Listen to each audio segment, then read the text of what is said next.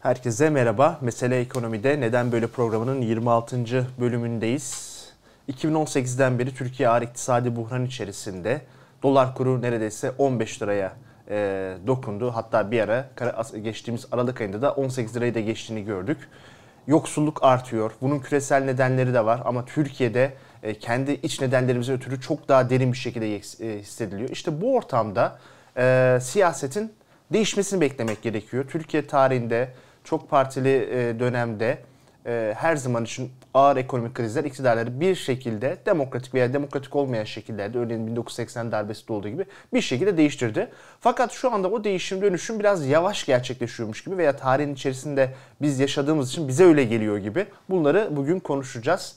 Kimle konuşacağız? Türkiye Raporu Direktörü Can Selçuk ile selamlar, merhabalar. Selam Murat, iyi yayınlar. Şimdi 2018'den itibaren alıyorum. Çünkü Hı. bunun e, bir ekonomik kriz değil, Ukrayna savaşından ötürü olmadı. Çok daha büyük bir iktisadi buhran, sosyal yanları da var. Sokakta daha kendimizi mutsuz hissediyoruz. Sadece satın alma gücümüzün düşmesine bakmıyor. Siyasetçilere kızıyoruz, iktidara kızıyoruz, muhalefetlere kızıyoruz. Yani tam manası kendi ev hayatlarımız belki de bozuluyor diyor. Gergin bir toplum haline geldik. Bu süreç nasıl başlamıştı? Yani böyle 4-5 yıl geçince ne, ne zaman buraya geldiğimizi unutuyoruz ama... Ee, bence çok güzel bir yerden aldın. Yani 2018'den beri Türkiye'de bir istikrar sorunu var. Ee, ilk başta yönetimde istikrarsızlık olarak başladı. Aslında istikrar sorunu değil bir istikrarsızlık e, sorunu var. Yönetimde istikrarsızlık olarak başladı. Daha sonra bu e, birçok siyasi alanına sıçradı. Yani eğitimde görüyoruz, sağlıkta görüyoruz. En çarpıcı olarak da tabii ekonomide görüyoruz. Şimdi diyecek ki izleyenler, yani şimdi Türkiye'de istikrarsızlık deyince koalisyon dönemleri istikrarsızlığı Ama e, haklı aslında. değil mi? Biz çocukken öyleydi yani. Öyleydi. Her gün hükümetler 70, 70 80 arası e, öyleydi. Şimdi bu senin bildiğin bir istatistik ama şunu hatırlatalım. Ya 1923'ten beri Türkiye'nin e, 10 yıllık büyüme ortalamalarına baktığında e, 4,5 ile 6 arasında değişiyor biliyorsun 10 yıllık ortalamalar. Yani e, Atatürk dönemi var. E, tek parti var, çok parti var, darbe var, savaş var, her şey var. Ama Türkiye'nin 10 yıllık ortalaması, büyüme ortalaması 4,5-6,5 arasında falan gidip geliyor böyle. Hani uzun e, perspektife bakınca çok da bir şey değişmiyor Hatta özellikle aslında. şunu söyleyeyim. Bu esnada 2. Dünya Savaşı da geçti. Tabii. İki tane petrol krizi geçti. Körfez Savaşı oldu, Irak Savaşı oldu, Sovyetler İki tane Irak dağıldı. Savaşı oldu. Bunları da etrafımızda tabii, tabii. yaşadık. Tabii evet. tabii bunları da yaşadık ve işte tablo bu.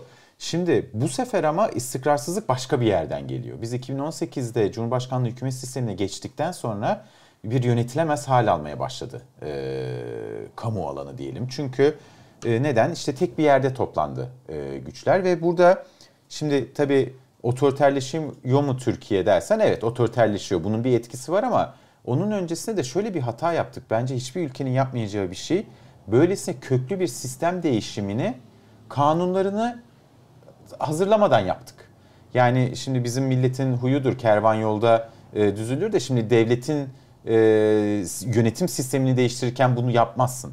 Dolayısıyla birçok konunun muhatabı kalmadı. Tek bir kişinin Cumhurbaşkanı Erdoğan'ın karar vermesine e, bağlandı her şey. Dolayısıyla şaşırmıyorum. Neden dersen şöyle.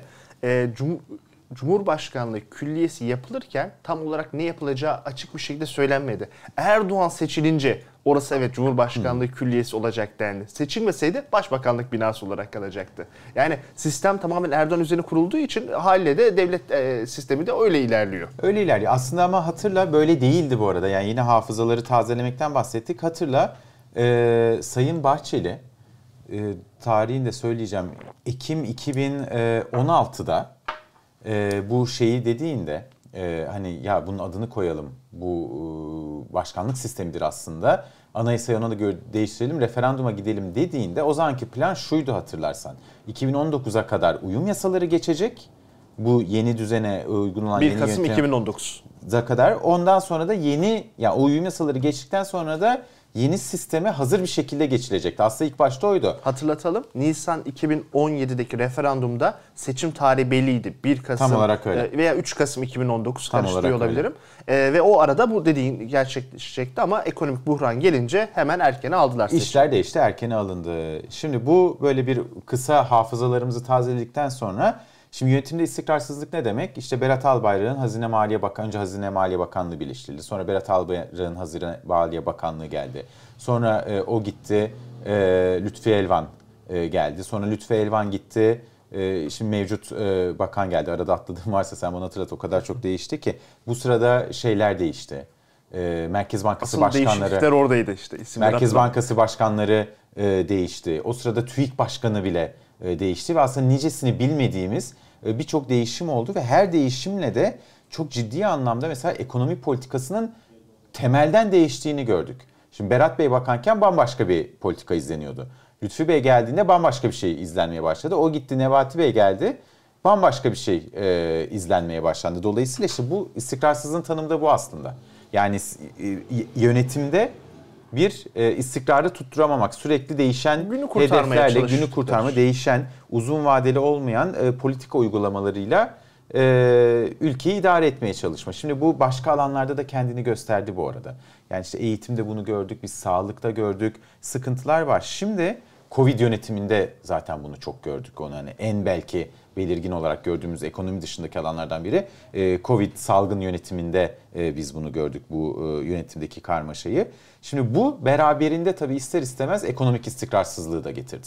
İşte ekonomik istikrarsızlık ne demek? Öngörülebilirliğin kalmaması, politikaların sürekli değişmesi, enflasyon. Evet, örnek vereyim. Mesela kur korumalı mevduat birazdan değineceğiz.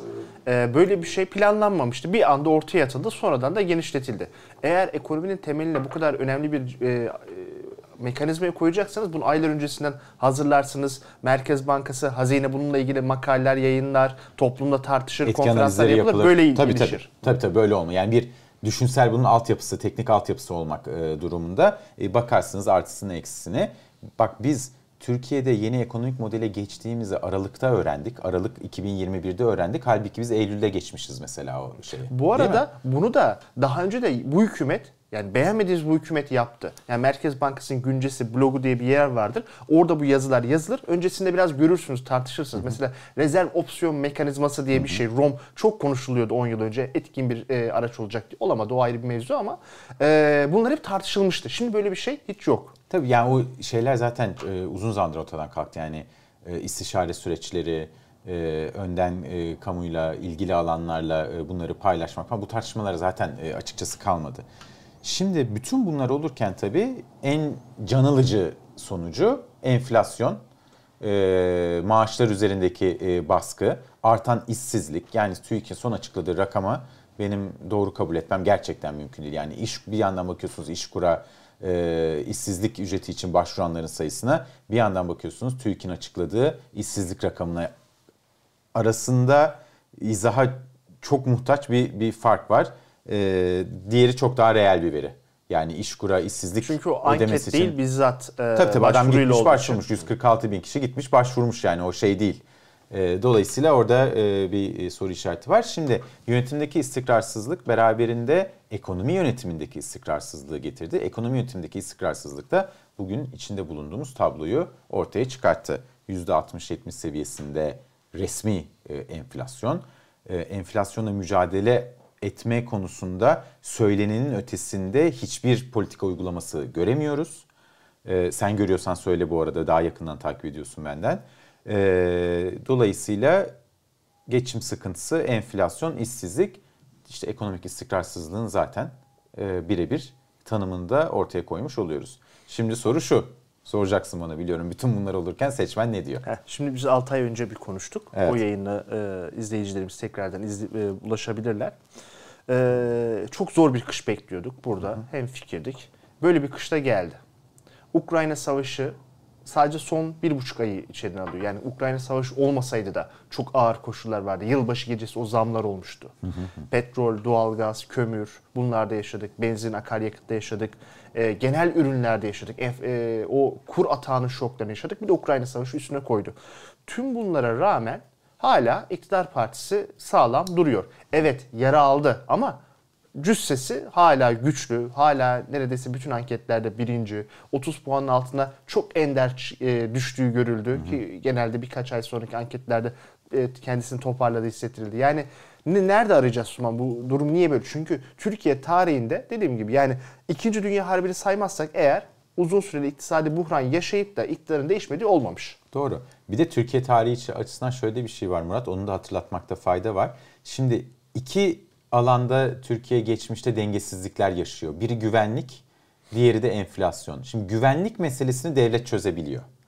Metodlarıyla hem fikir olursunuz olmazsınız. 2015 sonrası da gördünüz. Ee, demokrat bulursunuz bulmazsınız. Özgürlükleri limitleyici bulursunuz bulmazsınız. Ama Türkiye Cumhuriyeti tarihinde güvenlik kaynaklı risklerini halledebilmiş bir devlettir. Güvenlik kaynaklı e, istikrarsızlıklarını çöze, çözmeyi becerebilmiş bir devlettir. Onu hakkını teslim edelim.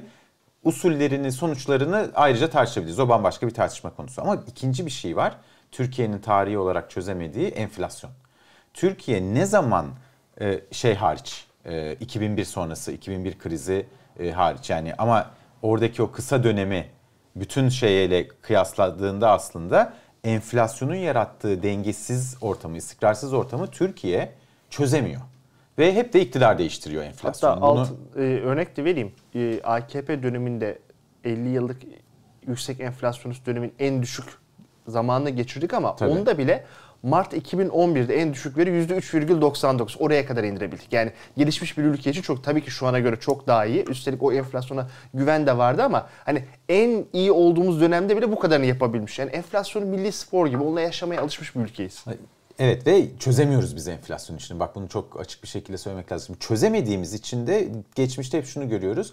Enflasyonun istikrarsızlaştırdığı ülke ya seçimle şey değişiyor, e, iktidar değişiyor ya da e, senin de başta dediğin gibi darbe oluyor. Yani şimdi Türkiye artık darbe falan konuşacak bir ülke değil. Yani demokratik e, yollarla iktidar değişirse değişir. Onu evet. konuşmaya gerek yok ama tarihimizde bu var. Onu Yine şimdi istiyorum. her şeyden nem kapıyorlar söyleyeyim. Tabii, tabii. Böyle bir şey ima etmiyoruz ama tarihimizde iki defa oldu. 1958'de ödemeler dengesi krize girdik. 60'da darbe oldu. 78'de girdik. 80'de darbe oldu. Tam olarak öyle yani. Bunu söylemeye çalışıyordum ben de. Tarihini vermen güzel oldu. Şimdi eee Türkiye'de peki o zaman e, enflasyon yine benzer bir sonuç yaratıyor mu yani iktidara destek açısından? İşte senin de dediğin gibi biz AK Parti'ye e, son birkaç aydır, son bir senedir hatta hep böyle bir e, 28-32 bandında ölçüyoruz. Dediğin gibi nadir durumlarda 30'un altına indiğini görüyoruz ama böyle işte 29'un e, üstlerinde e, çıkıyor. Şimdi Nisan ayı anketimiz bitti daha yayınlamadık ama e, ben gelmeden baktım e, ham veriye. %32 civarında çıkacak gibi gözüküyor. Kararsızlar dağıtıldıktan sonra AK Parti. MHP nerede? E, MHP 7-8 civarında çıkacak gibi gözüküyor. Büyük Birlik Partisi ile de eklerse 40 puan gibi. 40 puan gibi Erdoğan bir şey var yani. Cumhur İttifakı 40 puan. Hı. Şimdi enteresan bak bu 40 puan neden? Çünkü 2019 Mart seçimlerine gidelim. 2019 Mart seçimlerinde de aşağı yukarı tablo böyleydi. Yani İstanbul, Ankara, Adana, Mersin, Antalya, Aydın buralara baktığında farklılaşmalar var ama muhalefetle iktidar arasındaki denge aşağı yukarı 45-55'ti o zaman da. Şimdi de 40'a 60 olmuş. Aslında öyle çok büyük bir e, oynamada yok. Neden? Değil mi? Yani bu kadar e, ekonominin etkisinden, enflasyondan bahsettik. İki tane ben sebep görüyorum Murat. Birincisi senin de az önce referans verdiğimiz bizim 6 ay önce yaptığımız, yayınladığımız videoda ben e, seçmenin rasyonel yani ekonomi temelli ve duygusal karar verme süreçlerine dair bir şey anlatmıştım. Şimdi onu burada tekrar etmeyeceğim. Şimdi onun etkisini hala görüyoruz. Yani Cumhurbaşkanı Erdoğan'ın AK Parti'nin kitlesiyle çok özel bir bağı var. 20 yıllık bir bağı var. Bu kolay bir iş değil. Birincisi bu. İkincisi ama e, ben bu iş eğer değişecekse muhalefetin Cumhurbaşkanı adayının kampanyası başladıktan sonra değişeceğini düşünüyorum.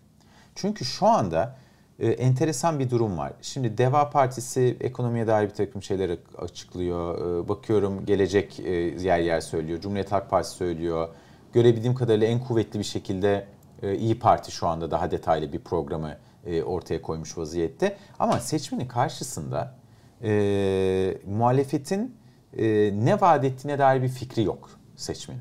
Şimdi olmaması da son derece normal. Buradan bir muhalefet e, yermesi yapma e, derdinde değilim. Bu muhalefetin önerisi yani muhalefetin iktidar önerisi muhalefetin adayı belli olduğunda ve onun kampanyası başladığında kristalize olacak.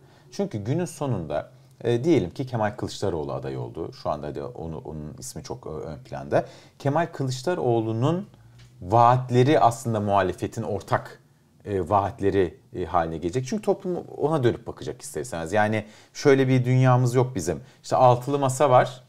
E, Kemal Kılıçdaroğlu Cumhurbaşkanı adayı bunları bunları vaat ediyor. Dur bir de İyi Parti'ye bakayım ne diyor. Dur bir de DEVA'ya bakayım ne diyor. Öyle bir durum olmayacak. Seçmen Onu şuna bakacak. analizi yapar. Yani. Onu ancak politika analizi Politika yapar. analizi Seçmen yapar. Yani yapmaz. seçim platformu deriz, kampanya platformu deriz. Bakalım neler anlatıyor deriz. Biz sen ben bakarız yani veya işte bizim e, alanda e, iş güç yapan insanlar bakar ama seçmen şuna bakar. Kemal Kılıçdaroğlu mu aday? Yürütmenin başına talip. Ya bu e, adayın, e, bu kişinin şeyleri ne?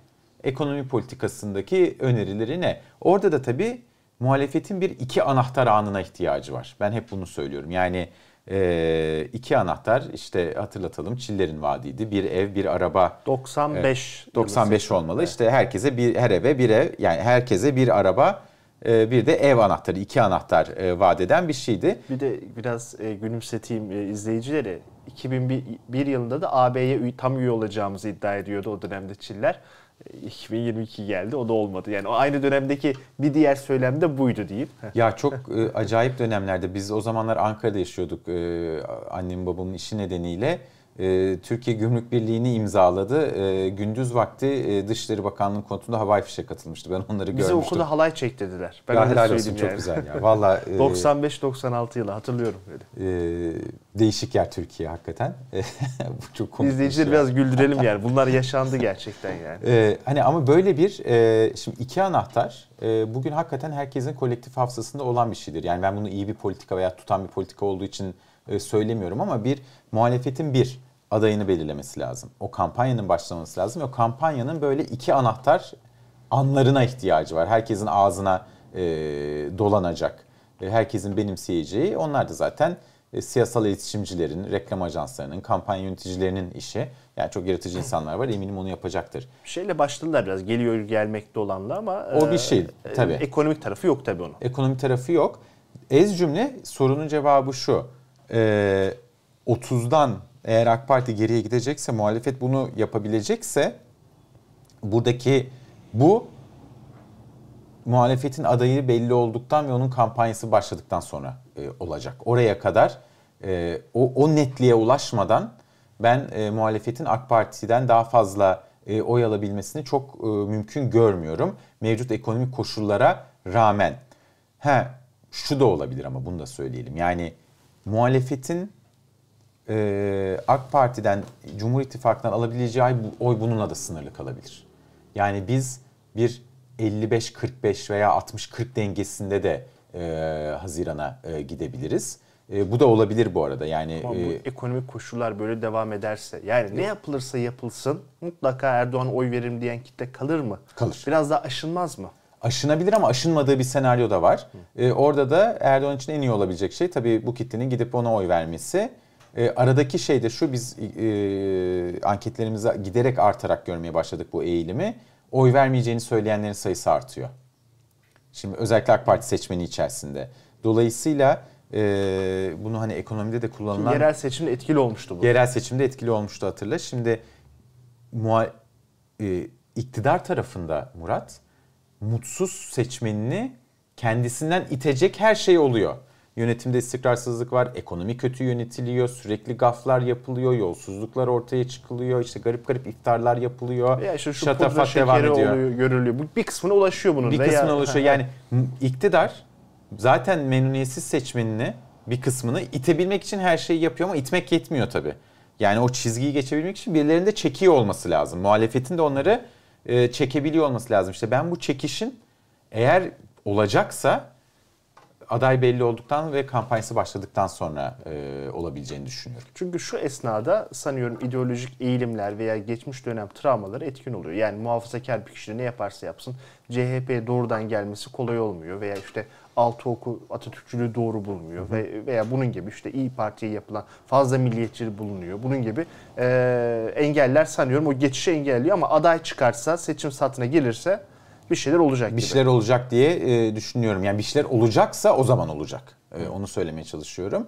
Buradan da o zaman şey sorusu beliriyor tabii. Hani e, senden rol çalmayayım ama o zaman adayı ne zaman belirlemek lazım? Şimdi ara bir e, soru sorayım. Tam da oraya gelecektim ama bir ihtimalde bu kış çok zor geçtiği için, AKP için yıpratıcı olduğu için ve çok söyleniyor işte AKP milletvekilleri diyor ki sokağa çıkamıyoruz, halkla konuşamıyoruz, laf yiyoruz, geri dönüyoruz, eskiden böyle değildi diye. Eylül-Ekim ayları geldiği zaman bir sonraki kışın da en az bu kadar ağır geçeceği belli olursa ki Rusya'ya olan yaptırımlar devam edecek. Muhtemelen petrol e, fiyatları, doğalgaz fiyatları yüksek seyredecek. Enflasyon sarmala girdi. Hiç öyle iyimser beklentilere inanmanın bir e, şeyi yok. Böyle bir ortamda e, ya biz bir kış daha geçirirsek bu AKP'nin içerisinde Erdoğan bu anlayışı bizi de dibe götürecek biz en iyisi AKP'den kopalım diyecek bir milletvekili grubu veya milletvekili olmaz ama belediye meclislerinde, il genel meclislerindeki bir grup, parti teşkilatında bir grup olur mu? Buna aynı şekilde, paralel bir şekilde seçmen de iştirak eder mi? Şimdi bu çok tartışılan bir konuydu. Yani özellikle AK Parti'den e, hani e, yolun sonunu e, görüp e, ayrılmayı düşünen e, anlamlı sayıda milletvekili olur mu? Hatta zaman zaman hep dedikodular çıkar işte DEVA ile konuşuyorlarmış, gelecekle konuşuyorlarmış. Yok Meral Hanım'a gitmişler falan. Ama hiçbir şey olmadı. Ama hiçbir şey olmadı. Sen de duymuşsundur yani. Hani biraz bu evet. işlerin içerisindeysen bu dedikodular böyle iki ayda bir falan çıkar dolanır. Ee, olabilir ama orada da şunu görmek lazım.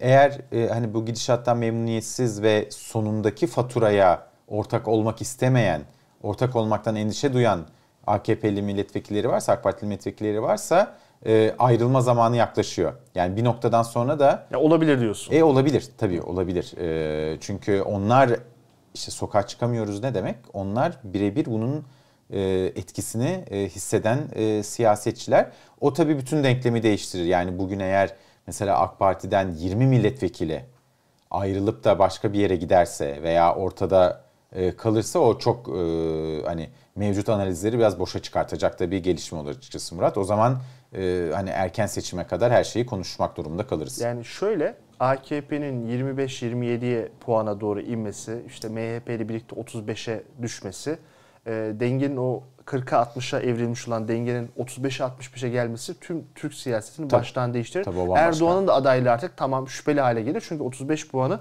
50 puana taşımak epey zor bir şey. Şu an Çok 40 puanda şey. bile kolay değil ama hani hala bir şeyler yapar diyoruz. O artık AKP içerisinde kazan kaldırma nedeni olabilir ama daha öyle bir şey yok. Evet. Birazcık daha bizim e, temennimiz düzeyinde kalıyor. Hep aldığımız duyumlar çünkü bugüne kadar hiç doğru çıkmadı. Çıkmadı evet. evet.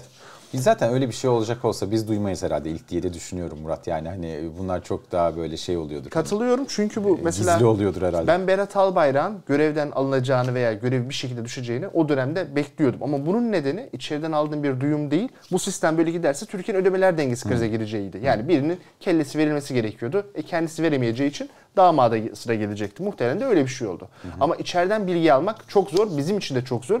Eskiden bunun için takip ettiğimiz iktidara yakın medyada e, bunlar ya ulaşamıyor ya da yayınlamak işlerine gelmiyor. Daha çok e, muhalefeti karıştırmaya e, yönelik işte aday bilmem ne onları konuşuyorlar. Yani daha çok e, toplum mühendisliğinin karşı taraf hamlesini yapıyorlar. O yüzden de birazcık koptuk gerçekten. Şimdi o zaman yine milli yeni milli sporumuz olan aday kim olacak konusuna bir gelelim böyle. Çünkü hep ne konuşurduk? Bir dolar 10 lira olacak mı? Dolar 10 lira olunca tabii artık heyecanı kalmadı. Yeni şimdi aday kim olacak? Aday kim olacak? E, yani şu anda herhalde ama sistem sanıyorum e, Kemal Kılıçdaroğlu'nun Cumhurbaşkanı olacağı e, yani kazanması halinde tabii ki öyle bir e, altyapı kuruluyormuş gibi görünüyor. Diğer taraftan da e, Meral Akşener'in de e, bir efektif bir şekilde fiili olarak sanki bir Cumhurbaşkanı yardımcısı üzerinden başbakan olacakmış gibi böyle bir yapıya doğru ilerliyor. Diğer partilerde gücü e, toplumdaki desteği ölçüsünde bir yerden tutacaklarmış gibi görünüyor. Böyle mi? Ee, hem evet hem hayır. Ee, kuşkusuz bu tarif ettiğin tabloyu oluşturmak için e, Cumhuriyet Halk Partisi yönetiminde ve Sayın Kemal Kılıçdaroğlu'nda çok kuvvetli bir irade var. Ve koşulları buna evirmeye çalışıyorlar ve e, büyük ölçüde başarılı da oluyorlar. Ama benim gördüğüm yine dışarıdan altılı masada henüz kazanan senaryonun e, konusunda mutabakata varılmamış vaziyette. Çünkü Murat e, Cumhurbaşkanı adayının kim olacağından önce yeni bir pazarlık alanı çıktı şimdi. Önce onu çözmeleri lazım. O da şu, seçim kanunundaki değişiklikle beraber milletvekili adaylıklarının ne şekilde e, olacağını e, belirlemeleri lazım. E, hemen izleyenlere hatırlatalım neden belirlemeleri lazım. Çünkü artık e, ittifak içerisinde bulunan görece küçük partilerin seçmenin şekilde gireceği çok önem kazandı. Yani CHP ile İyi Parti listelerinden mi girecekler? Çünkü üç tane senaryo var hani en uçları ve ortayı anlatayım. En uçta şu var. 6 parti derler ki biz kardeşim tek listede giriyoruz. Bu biraz zor gibi. Bu zor ama yani şey bir düşünce egzersizi Çünkü yap. olursa CHP olması gerekiyor ve muhafazakar seçmenin bir e, şey Mümkün değil. Bir de CHP çok büyük parti yani hani Yıllardır orada siyaset yapanlar var. CHP içerisinde de onu şey yapmak pek kolay değil. E, İyi Parti de büyük parti artık. Öyle küçük parti değil yani imkanları, kaynakları olan. İyi Parti, Parti. ne görüyordunuz oy olarak? 15 civarı görüyoruz. 15. Hep 15-16 bandında görüyoruz. Şimdi ama düşünce egzersizi yapıyoruz ya orada şeyler yapılır. Uç senaryolar önce belirlenir spektrumun sonra da ortada neler var diye bakarız. Bir uç senaryo bu. Ben de olacağı kanaatinde değilim. Diğer uçta ne var? Küçük partilerin seçime girmeyip tamamen büyük partilerin listesinde e, yer almaları var. Bir önceki seçimde Demokrat Parti İyi Parti'den e, gibi girmişti. mesela işte Saadet Partisi, e, Cumhuriyet Halk Partisi e, listesinden Konya'da yanılmıyorsam Bir de e, İstanbul'da girdi ama İstanbul'da. haricen kendi de katıldı. Haricen kendi de katıldı doğru. Bir, bir bu senaryo var. Ortada da şöyle bir senaryo var. Ee, Millet İttifakı'nın 3 listeyle seçime girmesi. Yani 3 partinin ittifakıymış gibi. Cumhuriyet Halk Partisi, İyi Parti, bir de üçüncü bir parti diğer bütün küçük partilerin listesine o partinin listesinden gireceği bir senaryo. Ortada da böyle bir e, senaryo var. Şimdi bu üçünden hangisinin benimseneceğini daha bilmiyoruz. Şu anda bence muhalefet partileri de bilmiyorlar. Daha bunun çalışmalarını yaptıklarını ben düşünmüyorum. Ama e, çok açıkçası. şey diyorlardı buna da. Bu şekilde bölündüğü zaman da milletvekili çıkarma verimi azalıyor. Yani seçim geçtikten sonra Cumhurbaşkanı değiştirilse bile e, anayasayı değiştirecek o gerekli 400 milletvekiline ulaşmak çok zor olur diyorlardı. Şimdi 400 milletvekili ulaşmak her türlü zor. Onu söyleyeyim yani. Hiç değişmemiş olsaydı da zor 400 milletvekili ulaşmak. Onu bir kenara koyalım da 360 için de aynısını der misin? 360 için de aynısını derim. Yani hani 300-360 arasında bir yere e, Önemini söyleyeyim bakıyoruz. 400'de doğrudan anay- anayasa değiştirilebiliyor, 360'da referanduma götürülebiliyor. Aynen öyle. 301 ile de eğer Cumhurbaşkanı da sizin ittifaktansa yönetilebilir bir ülkeye Evet. sahip oluyorsun eğer niyetin yönetmekse. Şimdi e, dolayısıyla ben verimsizliğe için senaryoların çalışılması gerektiğini düşünüyorum. Yani İl il. il il bunun senaryolarının çalışması lazım. Siyasi partiler yapıyordur eminim de e, ama daha onun konuşmasının ben başladığını düşünmüyorum. Dolayısıyla daha Cumhurbaşkanı adayını belirlemeden önce e, ittifakın, Millet İttifakı'nın daha önce buna karar vermesi lazım. Ama bu ikisi de birbirine bağlı şeyler. Şimdi diyecekler ki şunu yaparsanız biz sizin adayınızı kabul ederiz. Bu böyle yani pazarlık şeyleri. Yani o iki süreci tamamen birbirinden ayırmak istemeyeceklerdir. Ben ayrılacağını düşünüyorum. Ben ayrılacağını düşünüyorum. E, çünkü iki süreç birleştirilirse çözülemez. Birincisi o. İkincisi de milletvekilleri belirlenirken tabii şey şöyle bir zorluk var. Onu Meral Akşener de dile getiriyor. Şimdi biz tam biz anketler yapıyoruz ama anketler olmasa da Cumhuriyet Halk Partisi ile İyi Parti'nin e, karnesini biliyoruz biz aslında.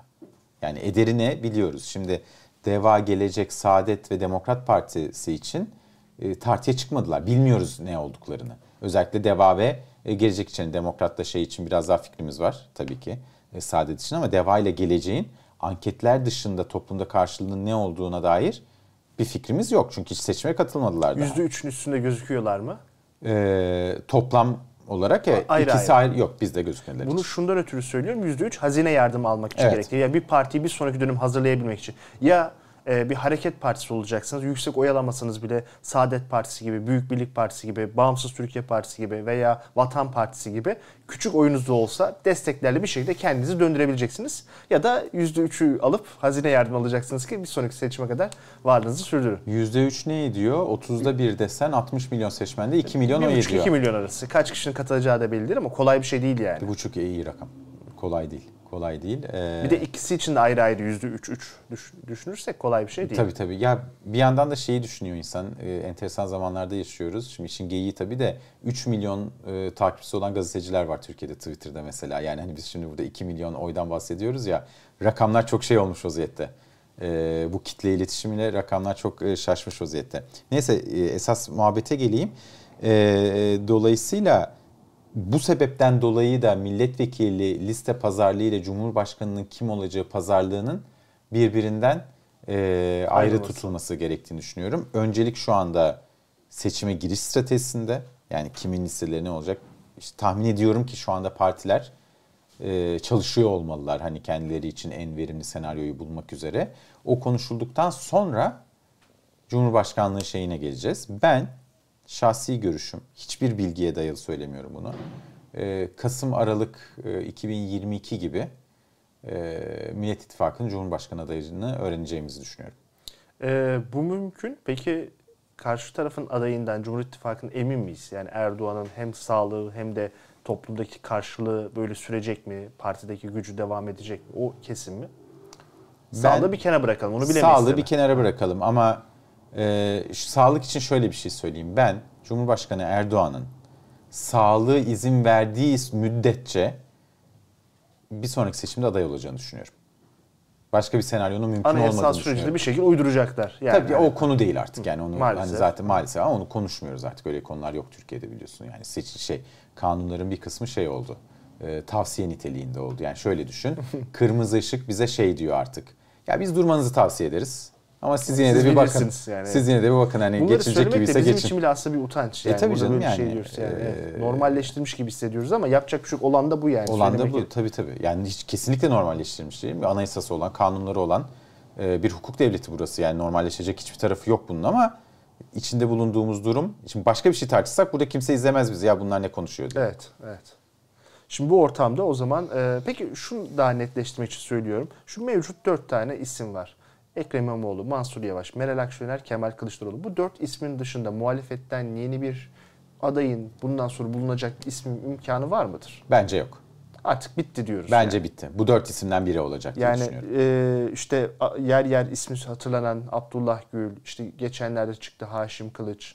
İşte çok popüler isimler var. Gazeteci, e, bir akademisyen bu tip isimler. E, veya e, işte Ahmet Davutoğlu veya işte Ali Babacan gibi diğer muhalefet içerisinde bunların artık yok. Bu Yok. dört kişiden politik birini seçeceğiz diyoruz. Ben öyle görüyorum. İki sebebi var Murat. Bir, Haşim Kılıç gibi işte geçen gün Mansur Yavaş'ın adını biliyorsun Ümit Özdağ tekrar e, dolaşıma soktu. Şuna dikkat et. Millet İttifakı'na Cumhurbaşkanı adayı yakıştıran isimlerin tamamı Millet İttifakı'nın dışındaki isimler. Yani Haşim Kılıcı Nihat Genç ortaya attı. Şimdi Nihat Genç'in Millet İttifakı adına bir e, kelam etmesi mümkün değil. Ümit Özdağ, e, Sayın Ümit Özdağ Mansur Bey'in e, adını ortaya attı. E, Ümit Özdağ e, kendi iradesiyle Millet İttifakı'nın dışına çıkıp parti kurmuş bir siyasetçi.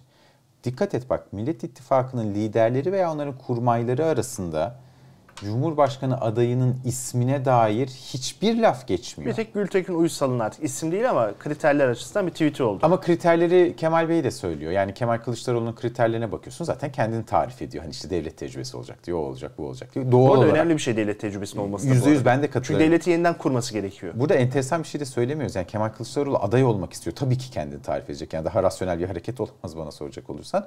Ama ona bakalım. Hayır, Şunun için dedim. Hani bir dönem küçümseniyordu e, e, işte Bay Kemal deyip de işte o ancak bürokrattır, müdürdür anlamaz diye. Şu anda ihtiyaçta biraz bunlar yani. Onda kesinlikle, unutulan kesinlikle ben bu. o bakımdan... e, Bürokrasinin ne kadar önemli bir şey oldu şu an öğrendik kaybedince. Tabii tabii canım müsteşarlarımızı e, mumla arıyoruz yani e, o bilgiyi, tecrübeyi. e, Bakan yardımcısı ile müsteşar aynı şey olmuyormuş. Olmuyor. Bunu- tabii tabii bambaşka şeyler yani. Biri e, fabrikanın genel müdürü, e, diğeri e, amcaoğlu. Yani öyle olmuyor o işler. Güzel bir şey oldu.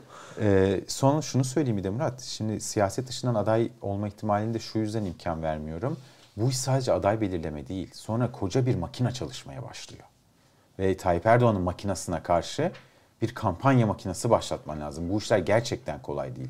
Şimdi bir e, şey söyleyeceğim. Muharrem İnce ilk Cumhuriyet Halk Partisi'nden istifa edip de kendi partisine hareketini başladığında biz bir anket yapmıştık ve Muharrem İnce'nin potansiyeline dair bir şey sonuçlar açıklamıştık. Ve ben potansiyelinin yüksek olduğunu söylemiştim o rakamlara bakıp ama hep de şu şerhi düştüm. Bakın aday yani lider bu işin %50'si.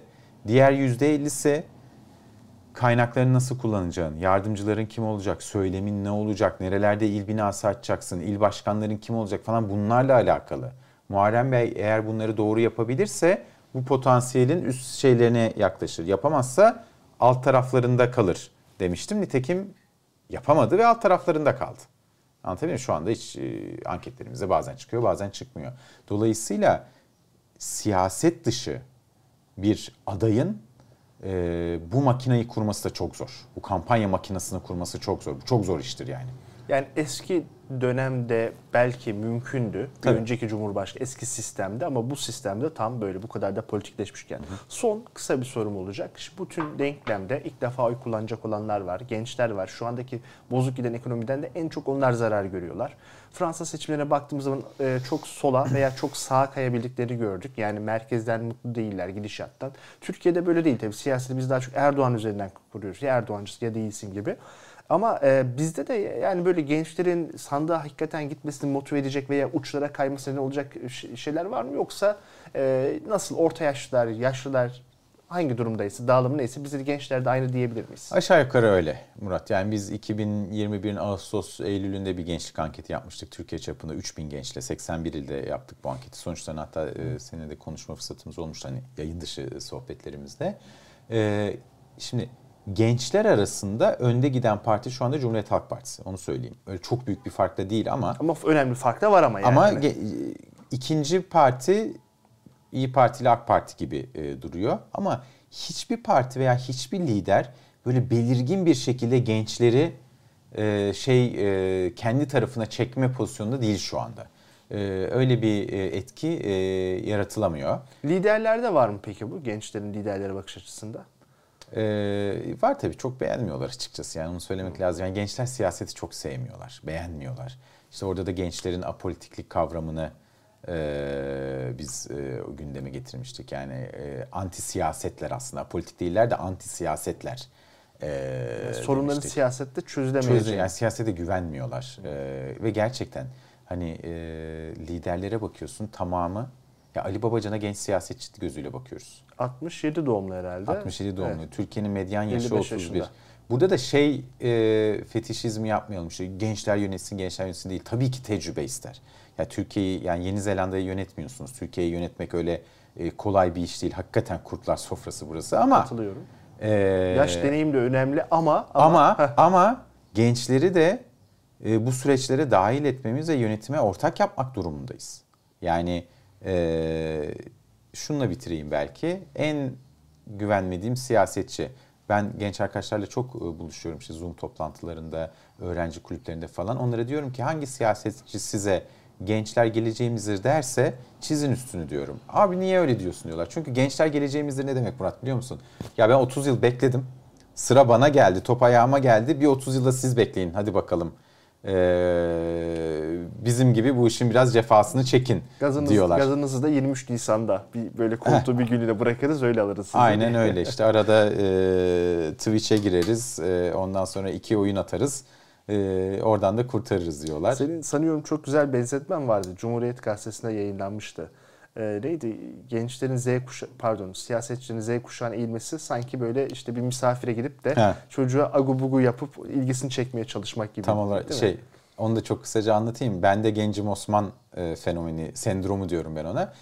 E, ablam var benim. E, biz küçükken işte annenin babanın arkadaşları oturmaya gelirler. Orada da hep arkadaşlar arasında bir tane şey vardır. Böyle çocuklarla e, hemhal olmaya çalışan ama onu yaparken de böyle sakil hareketler yapan bir karakter vardı işte. Hep vardır Bizim ama. zamanımızda şu şey ver bir beşlik falan muhabbetleri vardı hatırlarsın. Öyle biri vardı.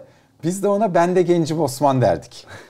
e, lakabı ablamla aramızda öyle kaldı. Şimdi siyasi partilere biraz ben o ben de gencim Osman modundalar. Böyle hani gençlerle hemhal olacaklar ama bir türlü böyle bir gençler TikTok he he falan gülen tipler gibi görüyorum Olmuyor, ben tam böyle. olmuyor. Olmuyor Evet, yani. evet. Ve hissediliyor. Ben Onu da kesinlikle hissediliyor. Teşekkür ederim değerli teşekkür ederim Murat. için. Ee, bu hafta e, ekonomideki ciddi bozulmaya rağmen neden böyle programında işte AKP'nin oy durumunu, nasıl düşüşünü, bundan sonra adaylık süreçlerini, AKP'nin yaratmış olduğu istikrarsızlıkları ve bunun ekonomiye etkilerini e, konuştuk. En sonunda gençlere kadar getirdik. Bir sonraki yayında görüşmek dileğiyle. Hoşçakalın.